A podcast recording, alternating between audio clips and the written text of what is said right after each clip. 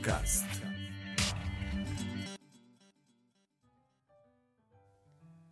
Добрый день, дорогие слушатели.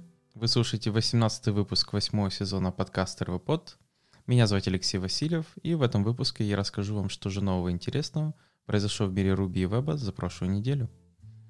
Поехали! Итак, первая новость из мира Ruby Rails — это релиз новой версии Rails 6.0.3. То есть э, в основном это баг-фиксы, никаких нововведений, но все-таки, я думаю, стоит обновляться для тех, особенно кто использует HTTP кэш. Э, это всякие stale, FreshWen, хотя, учитывая, э, насколько длительное время там было вот эта бага с релейшенами, то, наверное, немногие это используют, но все-таки. Теперь там это пофикшено в этой версии 6.0.3, и теперь можно спокойно, без багов использовать а, HTTP кеширование на ваших API запросах.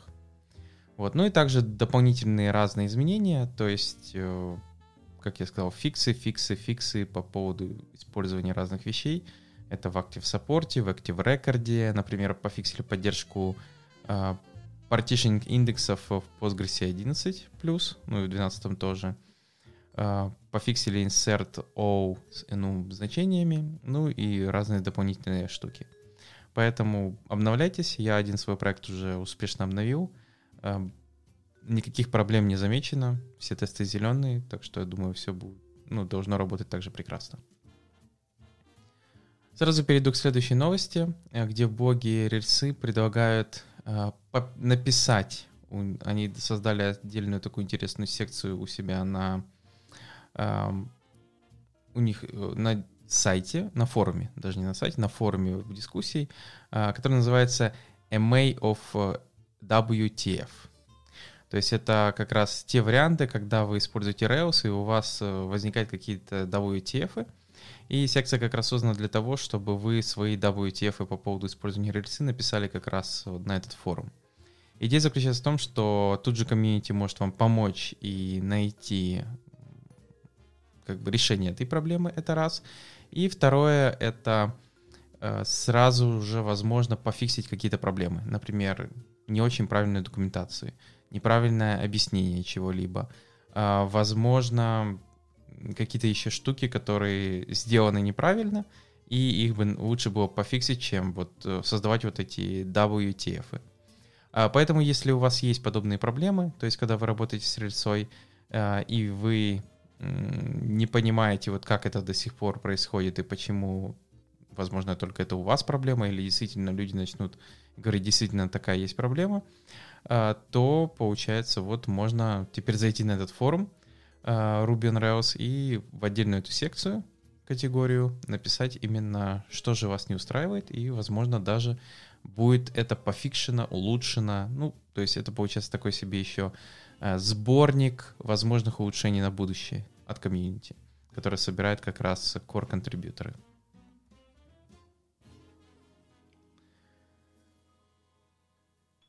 Э, перейдем к следующей новости. В блоге «Злых марсиан» вышла статья про Ruby Next. Э, Владимир Дементьев уже был в гостях РВПода и как раз рассказывал про эту штуку. Это такой себе транспайлер Ruby, который позволяет использовать всякие последние фишки языка Ruby, даже экспериментальные, и получается при этом без обновления Ruby версий. То есть получается так же, как Babel, например, для JavaScript, может транспалить современные, возможные в будущем какие-то штуки, которые могут принять, а могут даже не принять JavaScript, а, в тот, который на сегодняшний день работает в браузерах, а, или на ноде, или еще там где-то, а, то теперь то же самое вот есть для Ruby, который называется Ruby Next — и в данном случае Владимир как раз расписывает, э, почему backporting — это важная штука, э, что он из себя представляет, как это работает, и поясняет вообще, зачем это все. То есть, например, для таких вещей, как yield self, then транспиляция, э, как это вот может, например, вам помочь использовать эти штуки в том коде или Ruby, в котором этого еще нет — например, там какие-то фишки с 7 только 2.7 Ruby или 2.6, э, но у вас, например, только 2.5, и вы еще не успеваете обновиться, но хотели бы уже это использовать. Э, понятное дело, что надо внимательно смотреть за этой вещью, Имеется в виду, что все-таки надо понять, почему вы не смогли обновиться на новую версию Ruby. Возможно, в первую очередь стоит подумать про это перед тем, как заниматься транспиляцией. Но все-таки такая штука может пригодиться в определенных проектах. В статье как раз рассказывается. Поэтому, если вы заинтересованы, а также заинтересованы, как это вообще работает, как это, ну, какие, например, понятное дело, минусы, ну, в той, например, в той же скорости, потому что транспиляция тоже занимает определенное какое-то время. А, можно как раз почитать в этой статье тоже а, и попробовать. Но, как я сказал, backporting — это такая вещь, которая, возможно, вам не требуется, а, или же вы считаете там это не нужно и будете правы, возможно, так и есть. А, проще просто обновляться на новую версию Ruby, то есть э, backporting может быть плохой штукой, что может вас тянуть и оставлять на старой версии Ruby. Но получается, основная, я думаю, штука от э, вот как раз Ruby Next это то, что на основе него можно экспериментировать с какими-то фичами э, для Ruby языка, при этом не внося их, например, в тот же самый Ruby. То есть, если вы там какой-то синтаксис вам нравится, а, вы бы хотели сначала попробовать, как с ним можно будет жить и работать, то я думаю, Ruby Next может быть такой вот неинвазивной э, штукой для экспериментирования этих разных фич. Ну и также вы можете придумать свое использование. Если у вас есть какое-то интересное, пишите в комментариях. Будет интересно почитать. Дальше статья в блоге Rostanet, которая рассказывает о том, как дебажить Webpack в Rails. А, как мы знаем прекрасно, в рельсах есть веб-пакер, который занимается именно тем, что позволяет собирать э, С современными ECMAScript модулями, с разными дополнительными плюшками. И понятное дело, что это обертка поверх веб-пака. А, и автор как раз рассказывает о том, как его дебажить, что это дает, как, что из себя представляет веб-пакер конфиг, как его можно инспектить, при этом используя тот же Chrome DevTool, потому что Chrome DevTool на сегодняшний день может даже инспектить и работать с нодой. Э, рассказывает о том, как э, работать с профайлером, смотреть, что куда э, занимает место, например, какие лодеры у вас или плагины выжирают достаточно большое количество времени при сборке вашего проекта. То есть он даже рассказывает про такой плагин, как Speed Measure Webpack плагин, который можно подключить к вашему проекту и тем самым получается замерить, э, что же именно тормозит в вашей сборке. Поэтому если у вас действительно очень тормознутая сборка, и вы не знаете, почему, причина этого, а, можно попробовать как раз по советам э, из этого артикула пройтись и попробовать найти, э, что же тормозит. То есть на моей практике часто это было достаточно большое количество ненужных лодеров, или плагины, которые оказались под капотом достаточно длительное время на обработку чего-либо. И если у вас получается, вы не в курсе, что, что, чем занимается и почему так долго, то или какие-то лодеры, которыми вы даже не пользуетесь, э, ну хотя такого не бывает, э, бывает наоборот проблема, что вы какой-то активный лодер юзаете, и он достаточно сам по себе тормознутый. Э, но это может быть, например, причиной, почему вы должны, например, его заменить на какой-то более быстрый или вообще избавиться от какого-то вот legacy, ради которого вы юзаете, юзаете эти лодеры. Но тут уже смотреть вам, пробовать, и я надеюсь, эта статья вам в этом поможет. Ну и еще одна небольшая статья. А, я бы сказал, это такая больше сборник полезных а, ссылочек. Это 40 плюс Ruby on Rails Application Monitoring Toolов. То есть 2020, я так понял, это просто обновленная статья, где автор рассматривает разные методы мониторинга вашего приложения. То есть используя, понятное дело, всякие платформы, э, многие из них тоже платные, но есть, конечно, и бесплатные. И вот тут как раз автор рассказывает про всякие AppSignal, New Relic, э, Skylight, Airbrake, э, Sentry, вот многие-многие из этих. Например, из exception мониторингов в последнее время мы в основном используем Sentry, и не по той причине, что он чем-то лучше или хуже того же Airbreak или Rowbar или еще чего-то. Просто причина проста, он open source, то есть есть hosted solution и есть open source, который он сам по себе написан на питоне. И мы, получается, для наших нужд достаточно большое количество ошибок, которые могут сыпаться с разных продуктов, мы подняли просто свою версию и, получается, ее поддерживаем и туда собираем наши ошибки. А, поэтому как бы мы юзаем Sentry. Штука сама по себе отличная, поэтому особо нужды писать что-то свое или дописывать как не требуется. Вот, поэтому если вы не знали про какие-то из этих тулов, э, например, как New Relic, ну хотя он сам по себе дорогой, или там э, какие-нибудь Skylight, э, Airbreak, э, Honey Badger или еще чего-то, то посмотрите, полистайте, возможно, попробуйте поставить, и может это вам улучшит разработку, если тем более у вас до этого этого вообще не было.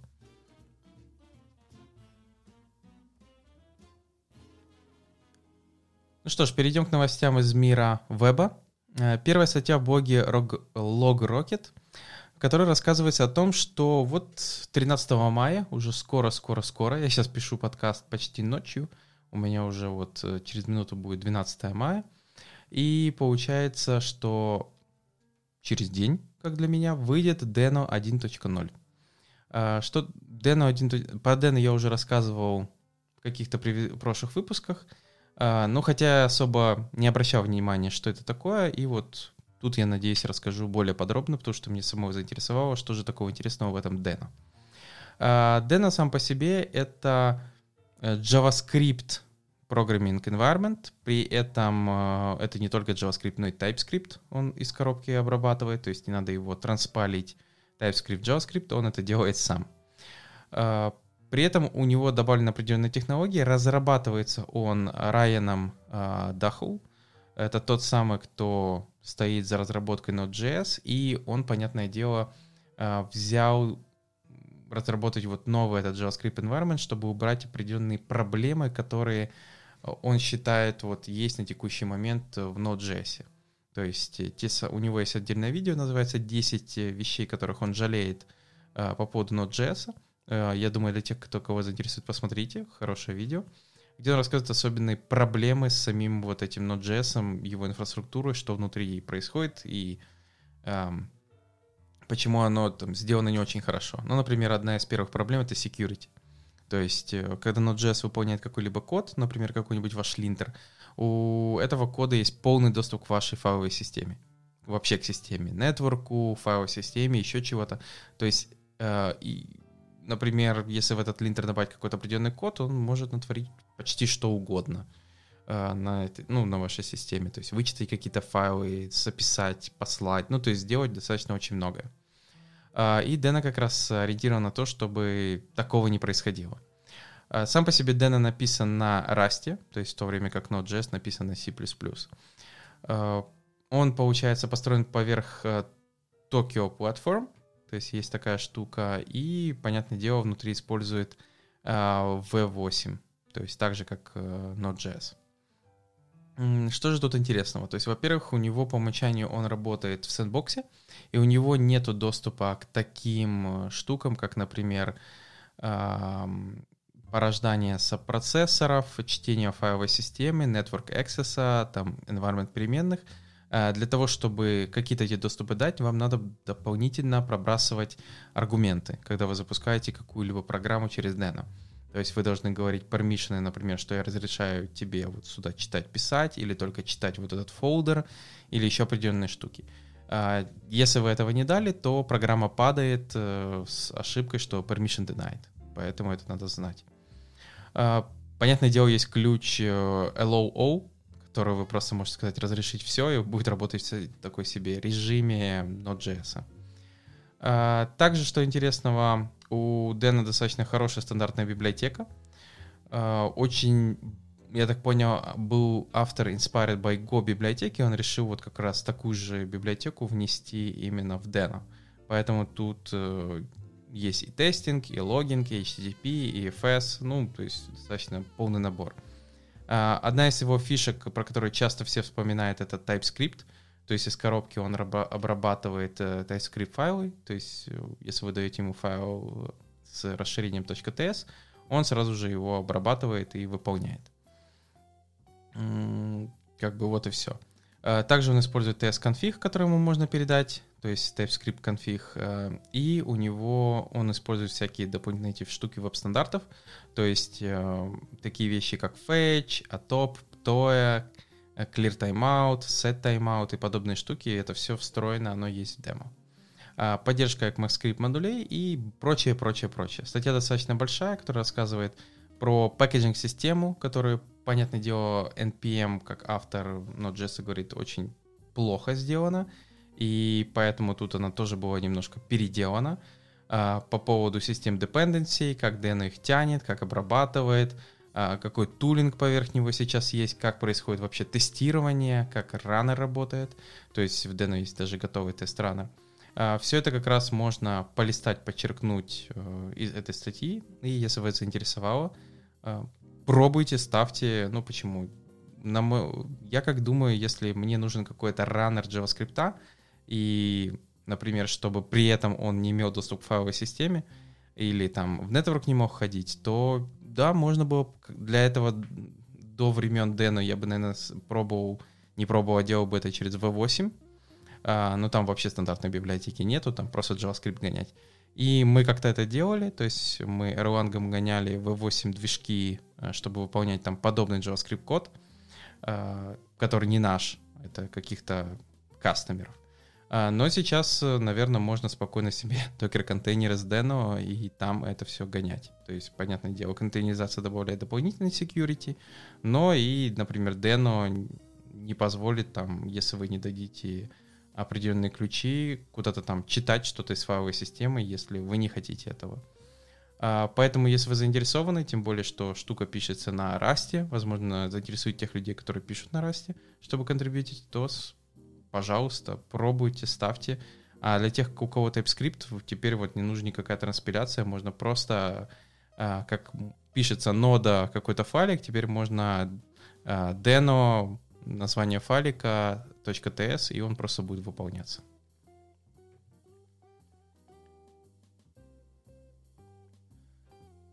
Ну что ж, перейдем к следующим э, статьям.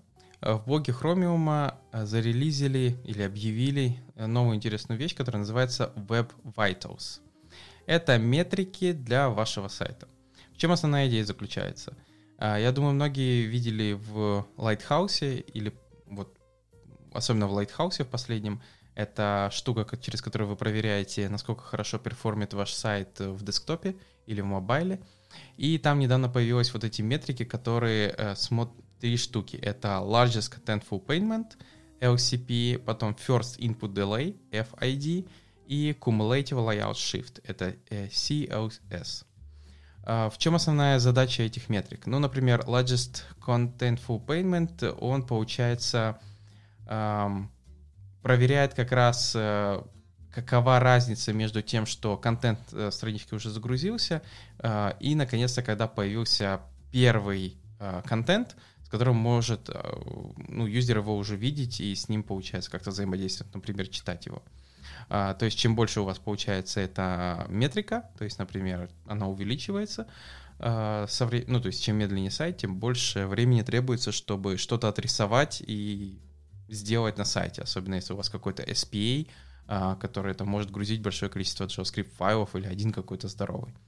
А, поэтому чем меньше эта штука в секундах или даже в миллисекундах, если вы настолько быстро его делаете, тем лучше для юзера и для вас. А следующее это First Input Delay, это проверяет responsiveness вашего приложения, сколько, например, получается пользователю надо подождать, если он там что-то на тайпу в input или загрузился новый кусок страницы, он нажимает на кнопку, а она еще, например, биндинги, биндинги не работают, и получается пользователю надо еще подождать, пока э, фреймворк биндинги повесит на нужные кнопки. Это, кстати, одна из проблем часто сервер-сайт рендеринга, что страничка уже прилетела, ты пытаешься нажимать что-то с ней взаимодействовать, а оказывается React на фронте еще не загрузился и как раз не забиндился на все эти кнопки.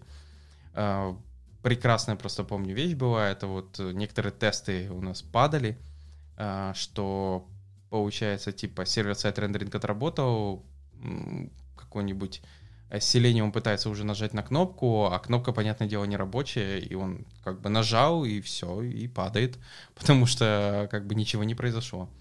А, поэтому вот, да, были вот такие штуки. И first input delay достаточно важная метрика, она не должна превышать 100 миллисекунд. Если она больше, уже что-то надо импровить. И получается cumulative layout shift — это visual stability вашего приложения. А, что это представляет из себя? Это, знаете, вот очень надоедливые штуки, когда вы с мобильного приложения заходите на какой-то сайт, появляется кнопка, вы только пытаетесь на нее нажать, а сверху, например, догрузилась какая-то картинка и сдвинула эту кнопку. Или там еще хуже, это какой-нибудь э, рекламный баннер, он сдвинул ее, и вы нажали вместо того, чтобы на кнопку, на рекламный баннер.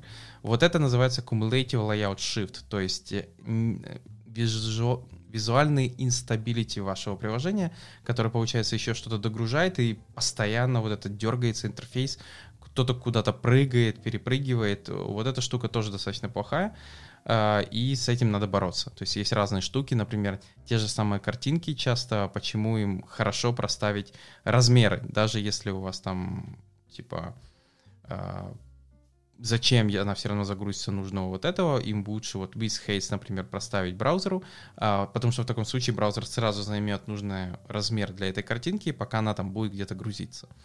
Вот. И layout, например, не будет колбасить все ниже и ниже, пока вы там что-то читаете, например. Вот. Поэтому э, эти метрики достаточно важные, и вот Lighthouse их дает. Э, и теперь получается, есть NPM-пакет, называется Web Vitals, который вы можете подключить к вашему приложению. Он как раз отдает э, функции, которые забирают эту метрику. И эти метрики вы уже можете репортить в какую-то свою аналитику, Э, систему сбора статистики, чтобы понять, насколько хорошо или плохо работают у вас э, вот эти как раз три основные э, measurement. Тем самым, получается, вы сможете потом понять, возможно, у вас очень плохо с first input delay, то есть он достаточно высок, или же у вас достаточно длительное время не появляется контент на странице, пока вы там грузитесь. То есть вам надо как-то, например, разрезать ваше приложение и сразу грузить какую-то основу, а потом там нагружать какие-то еще части.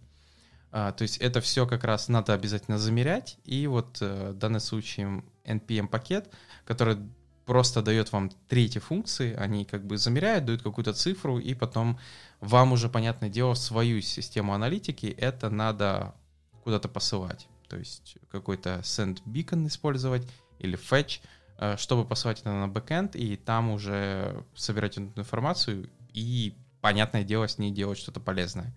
То есть не просто собирать. А, поэтому, если вы заботитесь о подобных вещах или, например, даже не слышали, то вот можете попробовать, посмотреть и даже вывести какую-то себе эту аналитику и понять, э, какова метрика, э, сколько то или другое занимает на вашем сайте.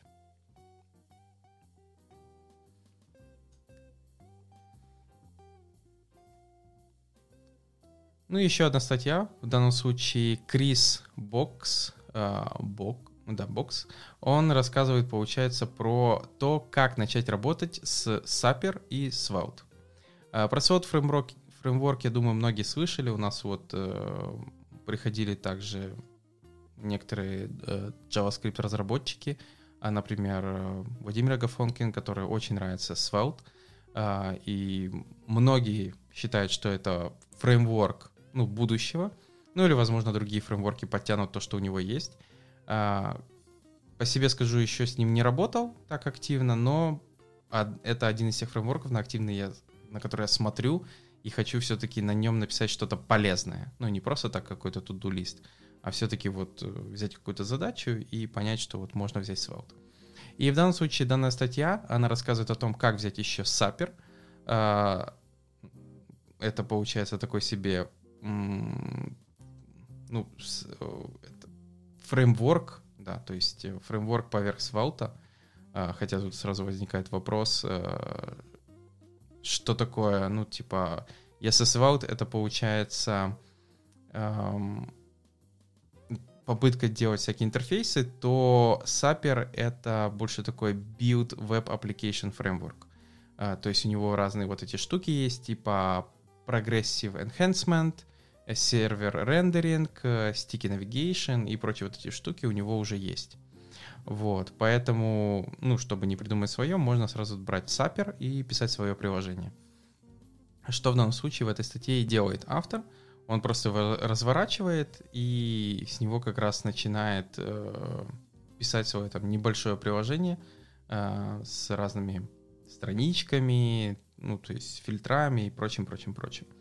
А, поэтому, если вы как раз заинтересовались, вот думали, с чего бы начать, почитать и работать с, с и Сапером. Это как раз вот этим, наверное, ближайший аналог Сапера это какой-нибудь Next.js или Nux.js, там, смотря, опять же, какой а, библиотеку или фреймворк вы используете, а, то вот а, можно взять как раз Сапер и написать какое-то свое небольшое приложение, а возможно и большое. А, сразу предупреждаю вас, что Svelte он еще развивается, то есть экосистема может быть неполноценна. То есть всякие какие-нибудь кастомные плагины вам придется или написать самим, или а, ну как-то их интегрануть вовнутрь именно Svelte. Поэтому тут уже, наверное, инфраструктура поменьше будет, чем у React, а Vue.js.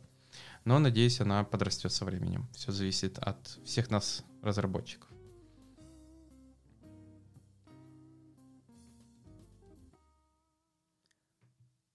Ну что ж, перейдем к следующим новостям из мира Ruby. А, первая статья рассказывает о том, как использовать AWS SimpleDB из Ruby. А, самое интересное, что до этой статьи я вообще не знал, что такое AWS SimpleDB. А, возможно, знаете, как говорится, знал, но забыл. Это highly available NoSQL база данных, такой себе аналог хэш хэшей. То есть вы храните по ключам дополнительный какой-то значение с ключ значения. То есть э, представьте себе, у вас есть какие-то пара ключей, э, типа домен такой-то, э, ключ такой-то. И вот в, этот, в это значение вы можете записать какой-то большой JSON данных или еще чего-то. И потом также взять это значение, то есть просто указав опять же этот домен и ключ, или же, например, удалив его. То есть такой себе эм, хэш хэшей. Ну, я не знаю, как это назвать по-другому. Это не key value, это хэш хэшей.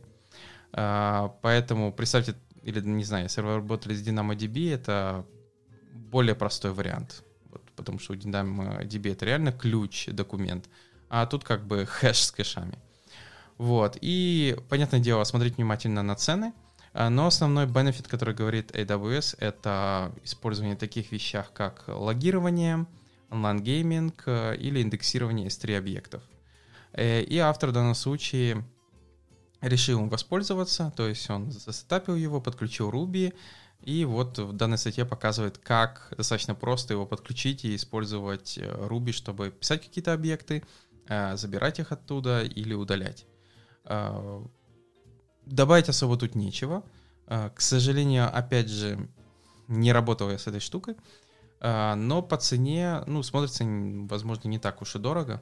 То есть то, что я вижу, это первые 25 часов вам обойдется в ноль, то есть есть этот free tire, а потом вам придется уже по 14 центов за час доплачивать. То есть, если грубо так посчитать, то где-то в месяц кластер, э, то есть машин utilization вам обойдется в 100 долларов. И это без дата трансфера, потому что Amazon очень любит э, не считать дата э, storage и дата трансфер. А, Поэтому будьте внимательны. То есть штука интересная. То есть highly available, как тут обещает, flexible, очень простая. Ну, хотя действительно что-то может быть проще. Э, типа хранение наборов ключей значений к какому-то там объекту. Вот. Э, ну и как говорят, что вроде бы недорогая, но, наверное, действительно может быть достаточно дешевле, чем какая-нибудь Аврора или еще что-то. Вот, поэтому, если вы заинтересовались э, подобной штукой, то можете как раз посмотреть эту статью. Дальше я перейду к интересным библиотекам. Э, первая на очереди это Lockbox. Это encryption для. Э, такой себе э, в данном случае э, гем, который позволяет вам, используя симметричное шифрование, именно а, подключить его к таким вещам, как Active Record, Action Text, э, Active Storage, Carry Wave, э, Shrine, то есть подобным вещам. Он умеет шифровать вот эти, у него есть адаптеры как раз к вот этим всем штукам, которые вы просто вот можете описать. В, например, если в Active Record, то просто там есть готовый encrypts, который вы просто указываете, что энкриптируете, и даже указываете тип энкрипшена. А, дальше, получается, вы можете его добавить в Action Storage, Mongoid, э, то есть можно энкриптировать ваши атачменты, которые вы храните, э, Carry Wave, если он у вас еще используется. Что внутри используется? Внутри используется э, AS, эм, да, AS шифрование, GCM, поэтому как бы вроде бы все нормально, то есть просто обыкновенный OpenSSL, ничего не напилено свое на коленке, Поэтому, по крайней мере, это уже хорошо. Поэтому, если вам нужен подобный encryption э, в вашем приложении, то можно попробовать посмотреть на сторону Lockbox. Э, у меня в проекте используется Symmetric Encryption, то есть идея почти та же самая, э, хотя мы там используем только кусок этого Symmetric Encryption, но там используется AS тоже CBC, по-моему.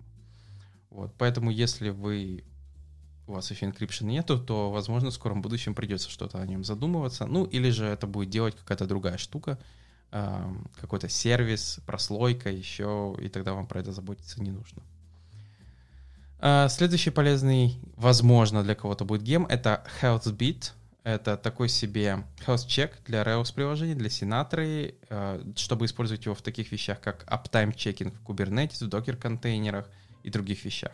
То есть это вы описываете именно э, такой себе middleware, назовем так, э, в котором вы описываете endpoinты, что какие хедеры не должны отдавать, какие success-коды, fail-коды и какие чеки добавить. То есть разные чеки вы можете прописать, такие как э, запросы в базу данных, э, проверить, например, что база данных вообще подключена и работает, э, проверить там что-то на уровне, ну, то есть не знаю, там Redis тоже рабочий, вы можете проверить, что просто endpoinты отдаются, все это можно прописать. А, есть поддержка password protection, маунт на разные роуты, а, например, можно проверить, что сайт-кик живой, что как бы логично. А, поэтому если вам, получается, нужно подобных типа health check система для вашего приложения, и вы как раз думаете, какой гем воспользоваться, можно теперь рассмотреть не только health check гем, ну и, например, HealthBeat. А, далее это уже не гем, это имплементация Ruby, написана на Rust. Называется RuRuby. То есть RuRuby — это как раз альтернативная имплементация. А, никаких dependency, а, никаких CRuby, ничего такого. Полностью руками написанный парсер — virtual Machine Execution, и при этом достаточно очень много всего перенесено. То есть есть поддержка уже литералов, объектов, переменных. Э, то есть какой-то, наверное, базовый Ruby код он уже будет выполнять без каких-либо проблем.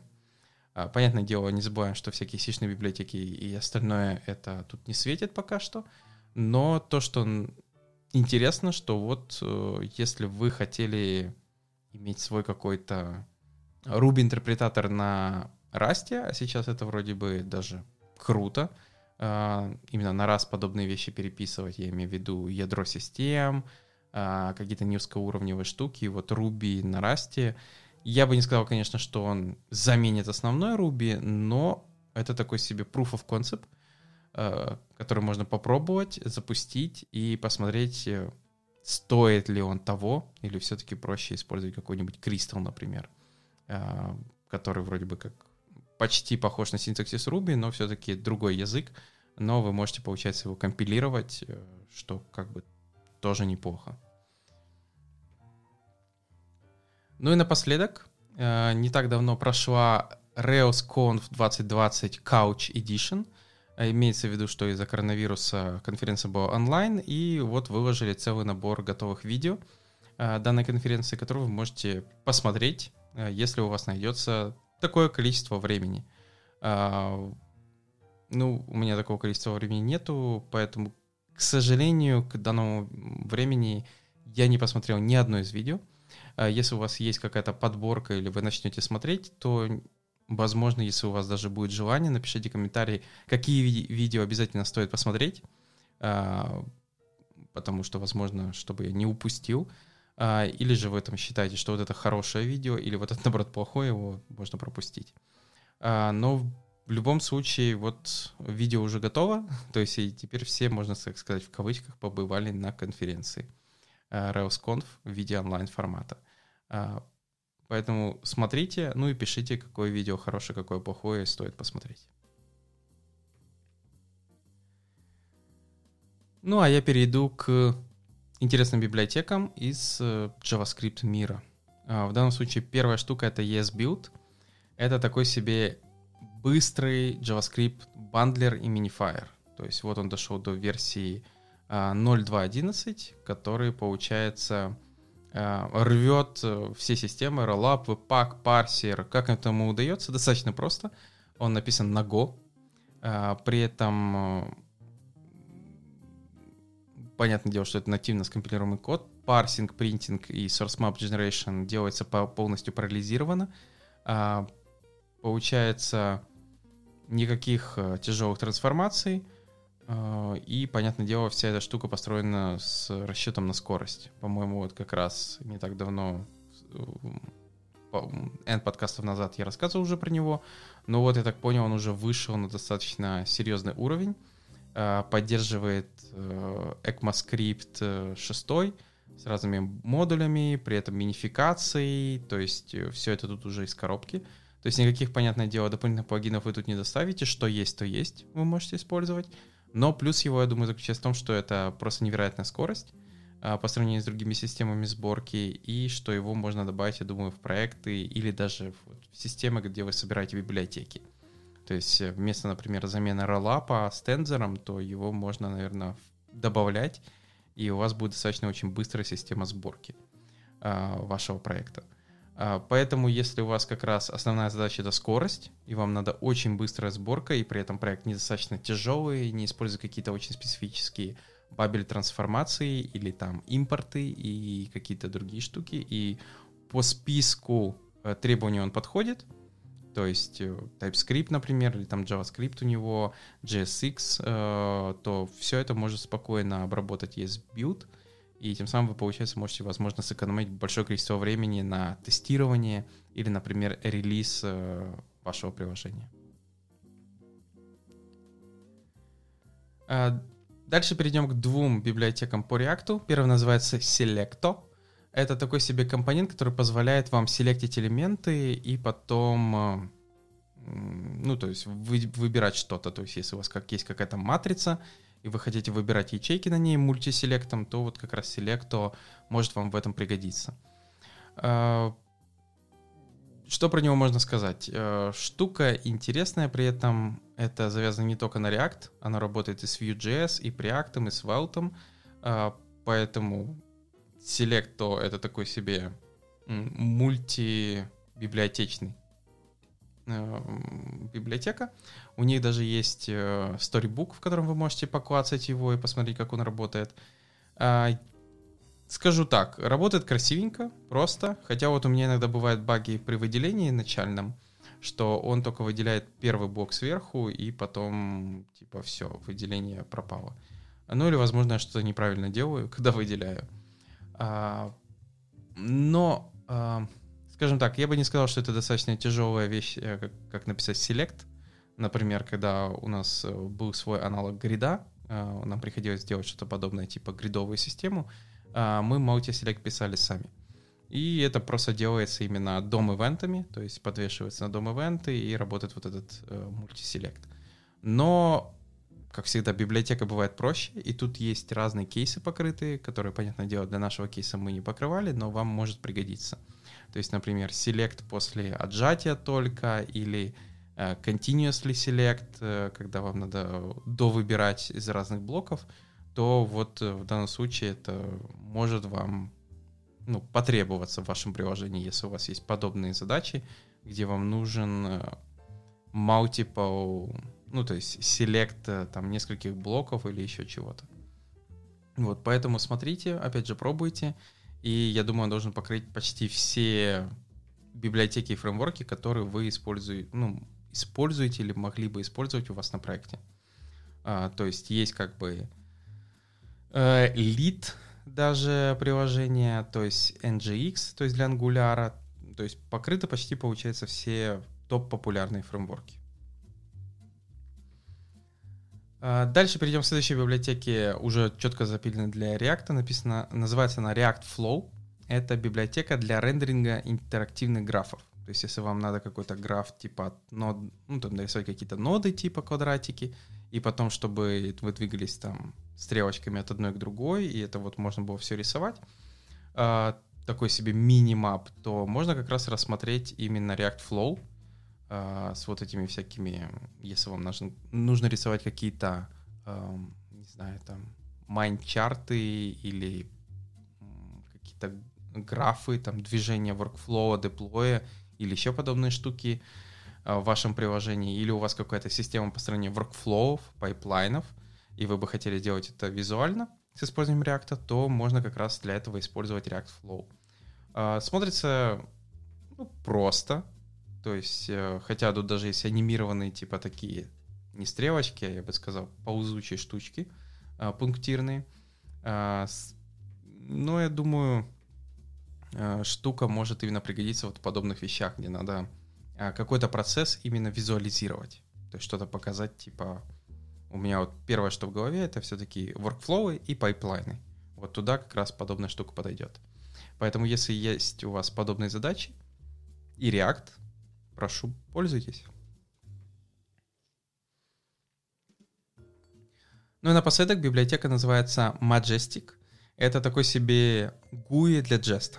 То есть если у вас есть тесты на Jest, и вы бы хотели их видеть не в консоли, а смотреть именно в вашем вебе, то есть э, запускать там через кнопку все тесты, вотчить их, а, тоглить мод, смотреть скриншоты, выводить какие-то консоль-логи и, не в кон... ну, и при этом их не в терминал, а именно в браузер, а, искать какие-то тесты, то для этого можно, получается, использовать Majestic. Что я могу добавить? Честно говоря, для меня джеста в консоли хватает с головой, особо GUI, GUI для него я не вижу э, в моем использовании. Но, но, а, все-таки многим нравится GUI для разных задач. И GUI для тестов это, конечно, часто хорошая штука. Особенно для новичков или тех, кому нравится просто видеть тесты именно в браузере или в красивом интерфейсе.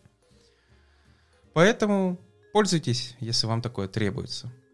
Как по мне, консольный жест и так отличный. А, на этом у меня все. Благодарю, что послушали данный подкаст. Подписывайтесь, пишите комментарии. И следующий выпуск будет уже в следующий понедельник. Пока.